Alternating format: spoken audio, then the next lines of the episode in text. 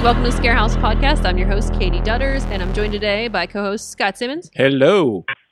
It's Scott doing Scott things. And today we have Adam Johnston from Poison Props. Hey, Adam, how are you? I'm good. How are you guys? Good. How's your... I, you got Midwest, or not Midwest, oh my gosh, Trans World in what, two weeks now? Not even two weeks, one uh, week. Actually, yeah, like uh, we're flying out on Monday the nineteenth, so it's, uh, we're, yeah, we're ready to rock. And uh, all our crates are in Saint Louis already, and uh, we got a lot of work to do to set up our booth. Oh, geez. So, so for people outside the industry who might not know what you do, what is Poison Props? So Poison Props is a animatronic company. We do Halloween haunted house animatronics that uh, basically we try to prey on everybody's fears, whether it's arachnophobia or clown phobia, uh, things coming from above, things coming from below, monsters, zombies, vampires, pretty much you name it, asylum. So we try to cover like all the different themes in a haunted house. So no matter what your show is, we've got a prop for you. And um, yeah, so we've been doing it for eleven years now, and it's been quite a ride. It's one of those things that I'm still surprised I'm doing it because I was just a haunt enthusiast like most people, and it just grew into this business, and it just kept going. Well, and the, and uh, people who have been to ScareHouse have seen your stuff in action, uh, peppered throughout. Uh, I think I think yeah. just about every one of our haunts right now has exactly like you said, something that is from a, from all angles. And one of the things, uh, so many things I love about your animations, uh, they're so durable, which is not something you can say a lot about a lot of vendors in this industry, to be honest. And it's funny because I think I was just talking to Nino uh, the other day. I think the very first animation we bought from you was uh, a very simple thing of a, just a rat coming out of a box. I believe that guy was chugging in for a good eight or nine years. And, wow. you know, and wow. it's one, and it's one of those animations that I love because I'm like, well, what, you know, ScareHouse, we change our themes a lot. We do a lot of different things, but like we'll usually be able to find a place to put a rat in a box. And, uh, you know, it's been yeah. funny too. Like we bought a uh, zombie horde from you uh, a few years ago. It was, you know, three or four zombies coming at, coming at, oh boy, Pittsburgh. And um, that's been yeah, fun because I remember that one. We had, you know, when we had Pittsburgh zombies, they were zombies. And then once that haunt got turned into Krampus, they were Krampus's dark elves.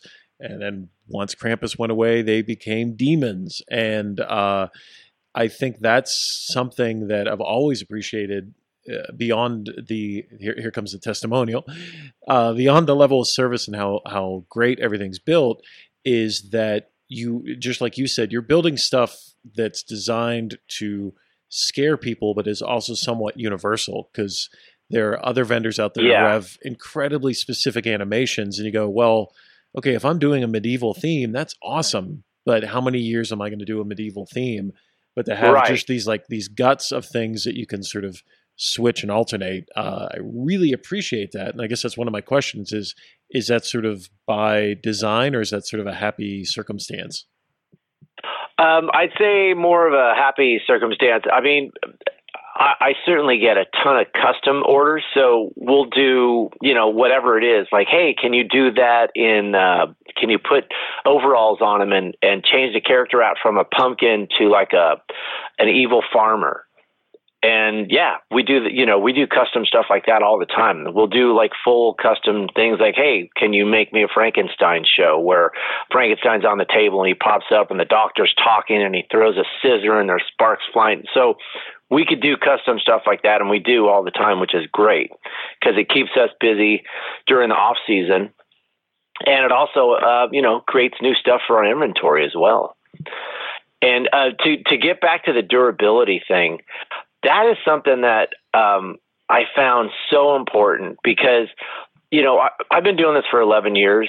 And the thing about doing what, what we do and what I do is that you have to be willing to learn, and you have to be willing to, you know, talk to your clients and get feedback from them and find out, hey, you know, like how do the props hold up? And you know, people would come up to me at Trans World said, you know, this is great, but this happened. This is great, but this happened. And, you know, the first couple years I was like, okay, how can I make it better and stronger and faster? You know, simple things like welding bushings in the square tubing. Simple, you know, it, it takes a little more work, but man, is it worth it. I mean, you know, you look at your rat, it's lasted eight years.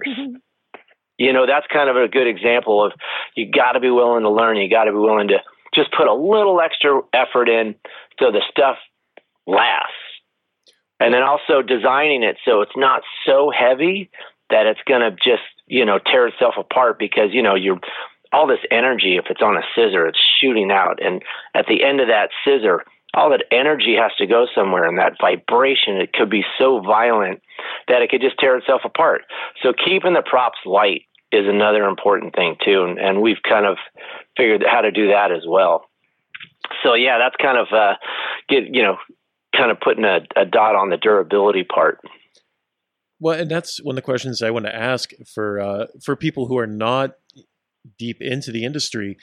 It seems like such a challenge to create these animations because you have to create something that's, it's almost counterintuitive. You've got to create something that's got a lot of speed and aggression to startle and be scary, but exactly that. It's also got to last all season long and be triggered every twenty seconds in some cases. So like what's, what's right. that process? Like how do you even sort of uh, deal with all that?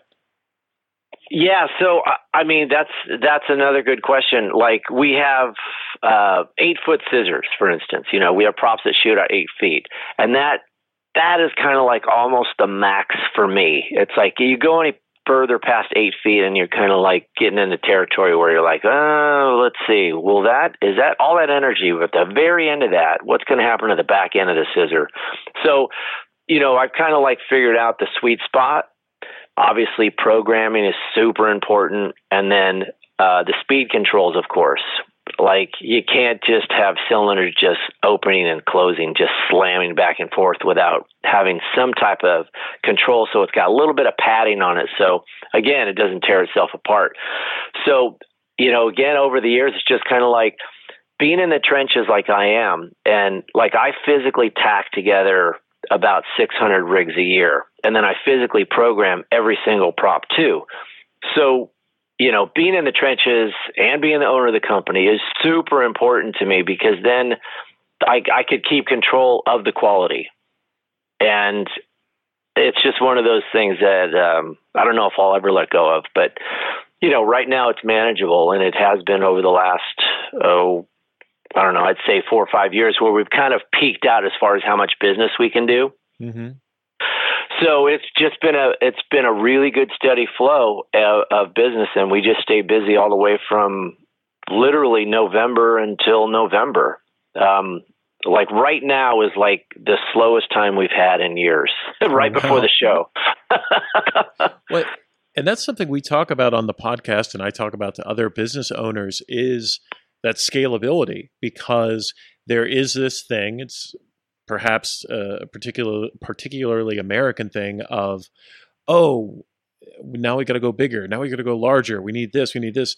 Without realizing, uh, I believe the expression is uh, more money, more difficulties. Right. Kidding. Uh, but the, um, but yeah, that very thing of, I have seen so many businesses, not just in our industry, of they get into that mindset of, oh, now, now I'm going to have a new, new thing and get larger and larger and larger. And you realize, man, your exposure just increases exponentially once you do that. So if you are, it's sort of like restaurants. I, I sort of feel like if you're lucky enough to beat the odds and make it work, that's good. Just stay there. Be happy. Right. Right. Right. Exactly. Yeah, uh, absolutely. It's, uh, it's so true. I see, Uh, you know, you see it all around you, people that are like, well, let's make this, let's blow this up. Let's hire more people. Let's get a bigger building. Let's, let's make, you know, and you're like, well, where are you going with it? You know, what's your audience? Who's going to buy this stuff? And people, people just shoot themselves in the foot, just trying to blow a company up and make it gigantic without even having the customers. Yeah. I mean, you, yeah, you can, uh, you can get those huge jackpots, but you can also have that huge hit. And, you know, there, yeah. there's definitely, Uh, there's that. There's that movie. I, I'm not even going to try to make poker analogies, but that movie Rounders, where you know, do you go in for the big score or do you just kind of grind it out? Now, in terms of challenges, you're you know the big trade show is coming up. What is that process like? I mean, you've shipped all this stuff, but how huge of an endeavor is it to load in and set up all your stuff at Trans World? So it's a that's a great question because um, I've got a decent sized shop. It's a, it's a, it's only about thirty-five hundred square feet, and um, so what we we do at the shop is we set up sections of the booth at a time. You know, we'll set up like the first side, and then we'll program it, we'll light it, because we're in the dark zone, of course, so that, that just makes my job even harder.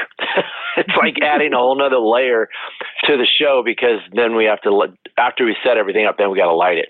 So we, we basically set it up on one trigger point.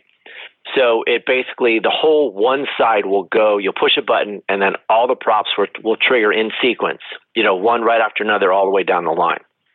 So we set that up, and then we crate it all up, and we ship it down to Saint Louis, and then we have all our crates. Now, the tricky part is we have to have subfloors on the showroom floor because we can't just screw into the concrete.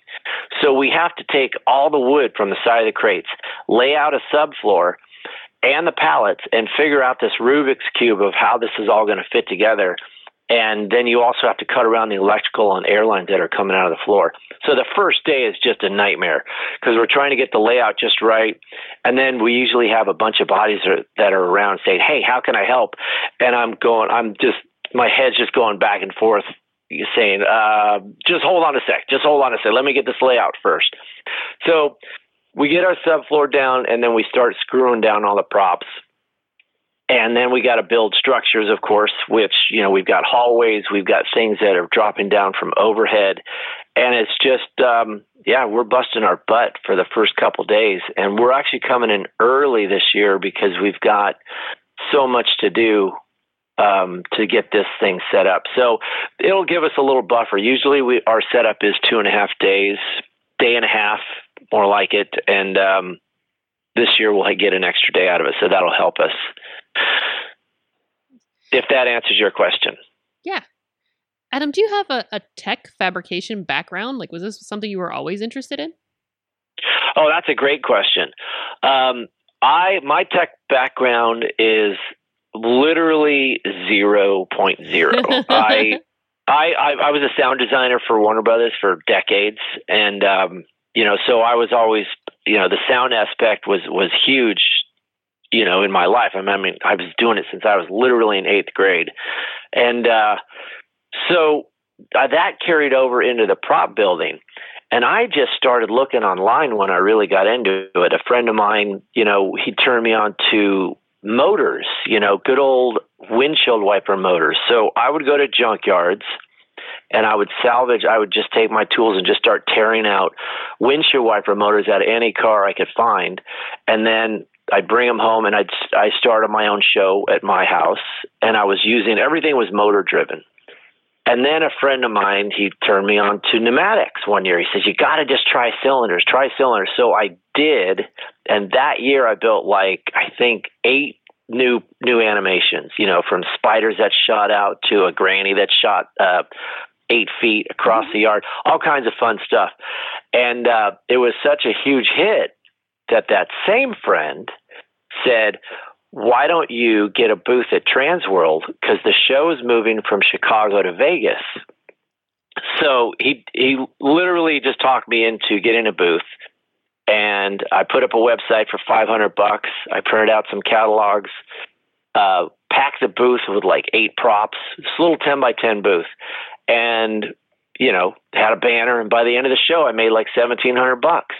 And I had a business. Then I just had to go back and start building it. So then, yeah, anyway, uh, just going back and filling those orders out of my one-car garage like a lot of other starters do, right? They, they build it out of their garage.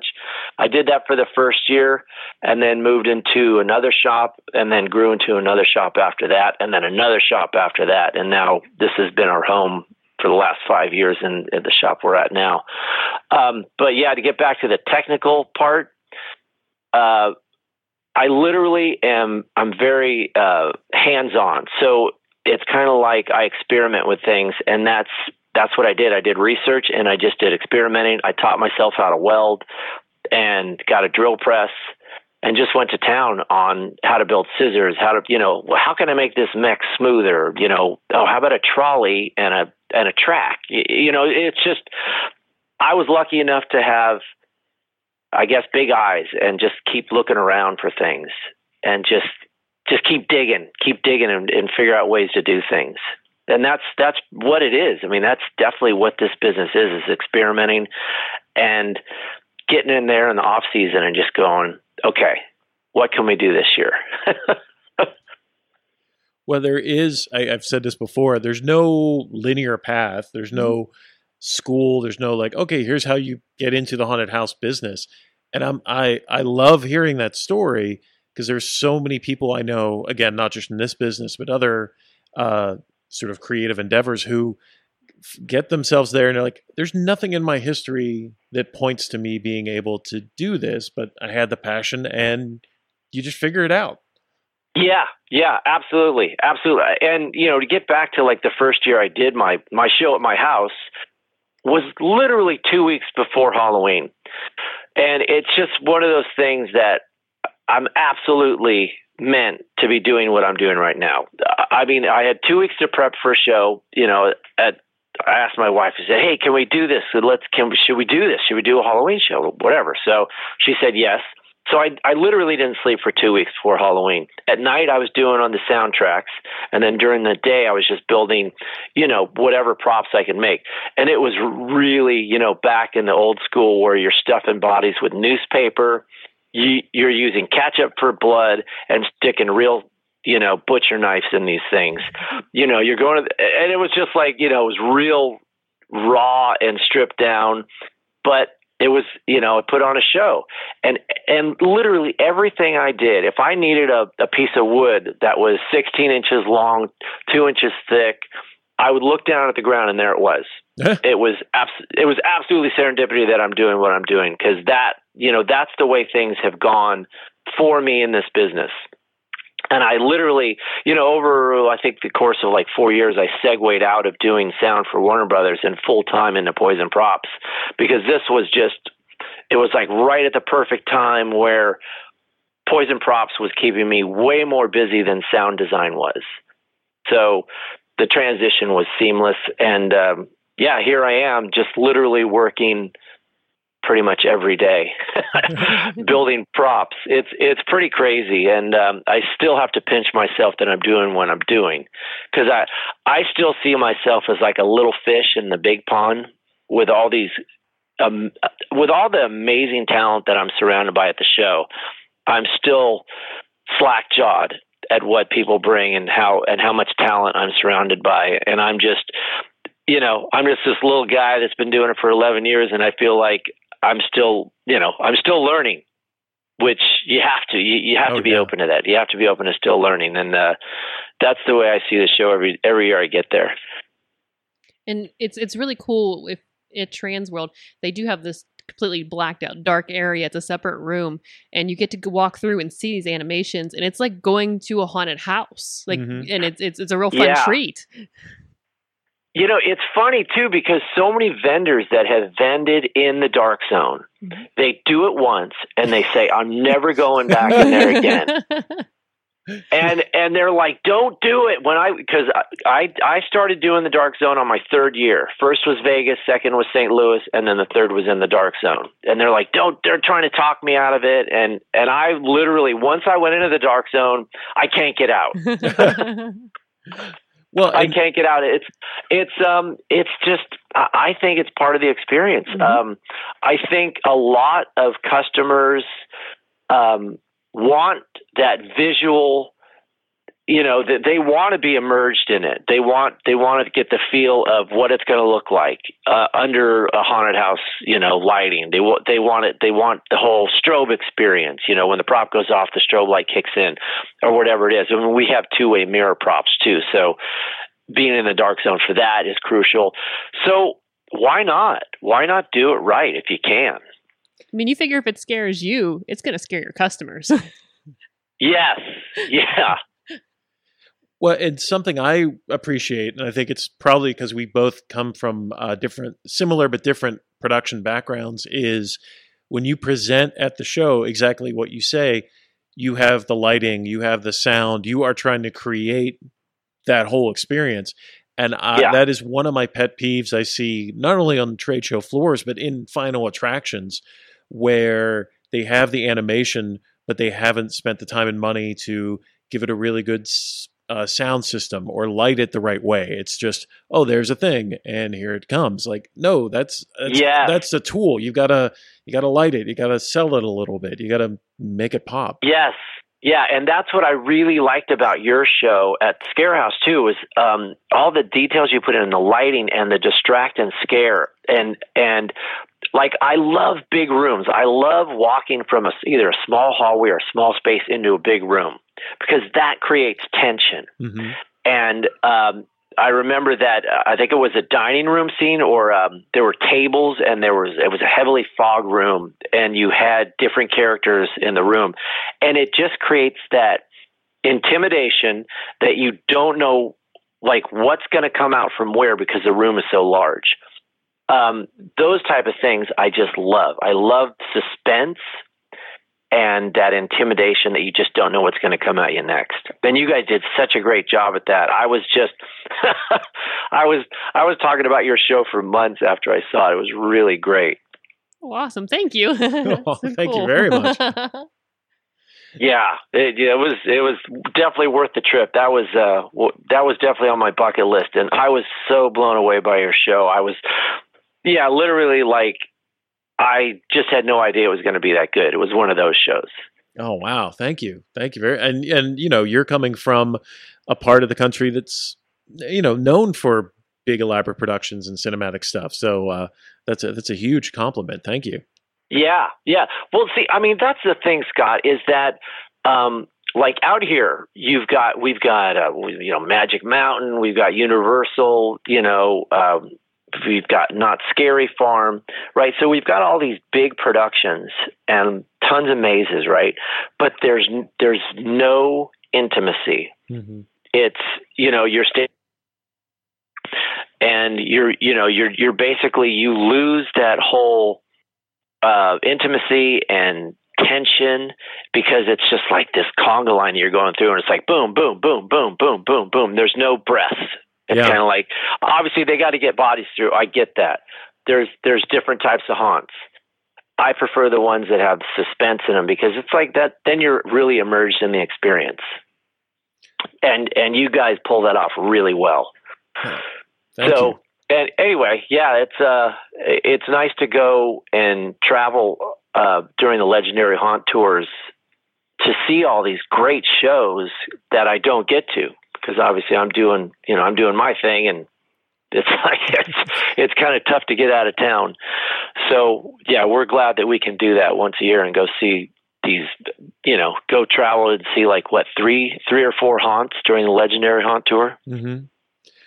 Do you have any teasers for Trans World this year? Anything you're real excited about bringing? Um, you know, it's it's a funny question uh, because we're bringing twenty-five props, right? Mm-hmm. And um, every year I think, you know, oh, this prop is going to be, this is going to be the top seller. This is going to be the one. This is going to be amazing. And then it either ends up selling like two of them or or none. and then and then something else will just kill. Like uh, the Pumpkin King Lunger last year did really well. And I, I had no idea. I had no idea. So um, we've got some Pennywise clowns coming to the show this Ooh. year. And um, I think they're really cool. We've got a couple of those that, um, are, you know, are kind of themed after it. And uh, those are those are quite good. We got a wheelchair guy that I think is good. We've got a little alien table guy called the host. Ooh. So, yeah, we've got some good ones. We also did a couple of nuns this year um, after The Conjuring. And uh, I I love them. I I love the nuns. I think they're really freaky and creepy. And uh, one of the nuns is on one of those eight foot scissors. So she comes, you know, it's kind of like in the movie how she floated across the room. So we kind of emulated that same thing where she shoots out eight feet and the arms come out and they come up and the head's going all over the place as she's coming towards you to attack you while she's screaming. Um, and, and that's the other aspect that is another thing that's super important is the sound. Yeah. And what we always try and do is stick the speaker, mount the speaker in the chest of the prop so it travels with the prop. So it's not disassociated, because a, a lot of people will just take the speaker and put it on the ground, right? Mm-hmm. So then all of a sudden the, the, the sound's coming from the ground, but the prop is moving towards you and it's not associated with the prop. Mm-hmm. So it's disconnected. So having that, that, that monster or zombie or whatever it is coming at you with the sound in it, that is half the experience to me. And yeah. bringing that, bringing those two things together and bringing them to life, that that's kind of like the cherry on the cake. You know, that's, that's half the experience. Like if you, if it's kind of like watching a movie without the sound on, it's, mm-hmm. you're missing half the experience. You're missing it. So that's a super important part. We always try to do that whenever possible. Like ninety-nine percent of the time the speaker is mounted in the chest. The, well, sound, like you say, sound is, is so important. And that's a big thing at ScareHouse. And I know we get a lot of uh, people have noticed our attention to sound. And uh, we're crazy because we've got so many different soundtracks. Uh, it amazes me still to this day. There are some haunted houses that just have like one soundtrack playing over an entire section of the haunt or an entire floor, which uh, that gets old quick. Uh, but we de- we similarly, when we're doing our scenes, that's the thing we do. We will get those uh, speakers that actually have arms on them so they can be mounted like right over your head. Like there, there's yeah, no, yeah. I, I love our sound designers, but they're always like, well, I'm trying to do a subtle thing. I'm like, okay. And they leave and uh, they're probably not right. listening, but as soon as they leave, I turn it up. Uh, cause there's no subtlety in a haunted house. You know, I mean, we, we allow ourselves to be more intimate than what the theme parks can do, of course. And I love that, but you're still, it's still rock and roll. You still got a lot of people coming and going. Like there's always the guy. And, and again, I know, I know I'm kind of waxing your car here, but you understand on your sound design, like, no, it's got to be impactful. It's it's Led Zeppelin. It's got to hit them in the chest. And um, that is so much of what we try to do. Like, even the quote-unquote subtle parts, it it's still like, it's about as subtle as a Hans Zimmer soundtrack. Like, we're we're there to rock. We're not there to be too understated. Yeah, yeah, yeah. So, uh, you know, it's funny because we do we do ambient audio tracks as well. Uh, you know, all kinds of different themes. And that is kind of like one of my pet peeves, if I can get on my little soapbox for a second. So if, if I'm going through a haunted house, right, and you've got some organ music or some like, you know, just basically music playing as I'm going through the show, I'm already, I pulled out. I, I'm already, I'm not in the experience anymore, because now I feel like, why is there music playing in a haunted house in all these different rooms? And it's kind of, it, it's not tying me into the sequence. Yeah. Like it's, you want, what you want to create, like whatever room you're in, you should have an audio track that goes with that, whether it's an asylum and you've got, you know, uh, whatever, an asylum track playing, whatever that is. And then uh, let's say you've got a, uh, you're out in a swamp with crickets and swamp. So it's kind of like you, you want to have the soundtrack that matches your room. Otherwise you're getting pulled out of the experience. And that always, that's like, oh man, why are they playing organ music in here? This doesn't make any sense. But you know, but that, that's my audio background, just kind of gnawing away at me. But, but you, you might as well s- submerge yourself in the experience every way you can, whether it's audio, whether it's smells, your actors, fog, whatever it is, you want to put the people in that room in every way you can. And that's that. Anyway, that that's kind of been one of my little pet peeves. Yeah. That um, that, well, that's why I created all those ambient audio tracks for that very reason. You would appreciate, I think, I, I was saying before about ScareHouse sound design. One thing we do, uh, we do the, uh, you know, basically a glow stick weekend, like a lot of haunted houses do in November. But we go the other way. We turn off almost all the sound. So that actually is an interesting experiment, because now you're going through the entire experience you know, pitch black with just the glow stick, of course, but it's also deathly quiet, deathly still. Exactly. That, exactly. That is yeah, so intense. That, that gets your whole, all your senses are heightened now, right? Because now it's kind of like every little creak is something now. You know, every little sound you hear, whether how whatever how subtle it is or how loud it is, your senses are heightened and they're amplified now. So that is a great. I rem, I actually remember talking to you about that after the show, at your show, and uh, yeah, that's such a great idea. Again, it creates that intimacy, right? Yeah, yeah. I, I've, I've said before on because we will get. You know, whenever we do interviews or sometimes on podcasts, people will talk about what what, what are the high-tech toys? And nine times out of ten at ScareHouse, the things I get excited about are, oh, we have a very tall clown in a very small closet. Like that's, you know, I love all the the the bells and whistles of new video stuff and everything else, but nine times out of ten, that sort of organic, real scare, you know, we'll use the technology of sound in particular to set the mood, yeah. But the actual guts of our attraction tend to be human, mechanical, physical, you know, they're not the high tech stuff. It's old school clown jumping out in your face. Yes, yes, yeah, yeah. And well, we should probably let you go because yeah. Trans World's coming and you've got a bunch of, well, you've already shipped your crates, but you got to, you got to mentally prepare to unload all those crates. yeah, yeah, and then of course I have to pack my screw gun in the suitcase, so I'm so I'm ready to go when I land. and and ScareHouse, we get off the plane. We're like, okay, give me the luggage, get the screw gun out, get the knife out. All right, let's go to town. We got these crates done. Button. And ScareHouse would like to announce our new haunt for two thousand eighteen: flying nuns and scary clowns. Uh, Yeah, yeah. Um, oh, we, we have a new fly too. We did a fly that's um, stuck to the ceiling too. It's one another one of my favorites. Oh, cool. Um, uh, yeah, it's it's pretty good. He's you know he's stuck to the ceiling and he drops down and he spits air at you and the head goes all over the place. He, he's really gross. That's awesome. Yeah. yeah. Well, thank you so much, Adam, for being a part of our podcast. It was so awesome talking to you. Yeah, likewise, guys. I really enjoyed it. Thanks for having me. And and for people who uh, want to get a sneak peek or who want to find out more, where can they find you on the interwebs? poison props dot com. Awesome. Yeah, actually, you could find all the new stuff under our two thousand eighteen props. We put everything up before the show because, um, well, you know, people like to buy stuff, and why make them wait?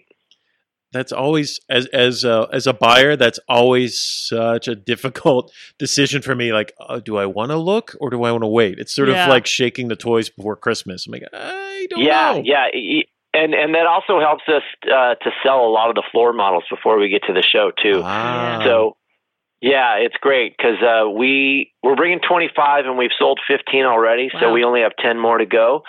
So, um, you know, we try to leave light because at the end of that show, it is a nightmare because we have to get everything created back up. And thank God we've got so many buyers that take the floor models. So we just have to unscrew things and then give them the controller, give them the prop, and then we don't have to crate it up. So we go, we come there with six and we leave with one crate. This year it might be two. Wow. But um, yeah, so that's, that's always the goal, is to kind of get home light because, oh man, if we had to take home all those props, that would be, oh, that would be brutal. So yeah, anyway, uh, great talking to you guys. Talking to you too. Thank and you so much. Thanks again for having me. Oh, gosh. Absolutely. Thank you. And make sure you say hi to, at, hi to Adam at Poison Props if you're heading head to Trans World. And if you enjoyed this podcast, please subscribe so you'll get all the brand new podcasts without even trying. They'll just be there. And share them with your friends. And, of course, leave feedback. Good feedback, please. Preferably. Thank you so much for listening. Have a nice day. Talk to you soon. All right. Bye, you guys. Bye. Bye. Thank you, Adam.